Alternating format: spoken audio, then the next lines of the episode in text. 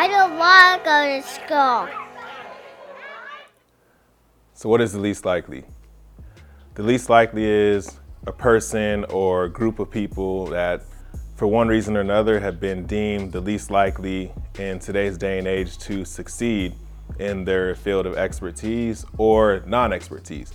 So maybe you aren't doing what you went to school for, or maybe you have no education behind you, no credentials, no degree, no anything, but somehow you've pulled it off and you're succeeding and flourishing in the area where you were once the least likely to succeed.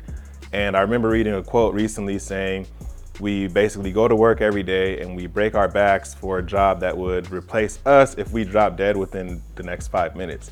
And working is essential, but in today's day and age, the gap with the employers from the leadership to the entry level worker is just a lot of overbearing demands to the point where it takes away from things like our dreams and our family.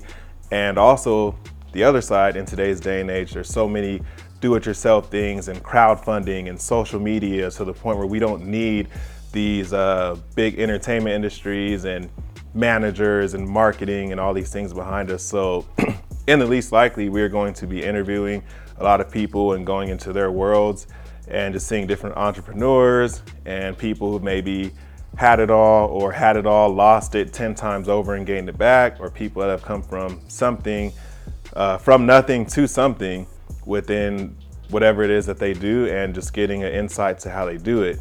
And the difference between you and the person who has done it is that they've done it and you haven't done it yet. And keyword yet. And so what we want to do is equip you with these tools and practical things that you can use daily to get where you want to go in your journey. So, again, dreaming big, counting the cost, planning accordingly, and executing in that order. And again, we'll just give you a lot of people who are doing that and have done it. And hopefully, it'll be some added value to you through our workshops, through our podcasts and seminars and things that we do.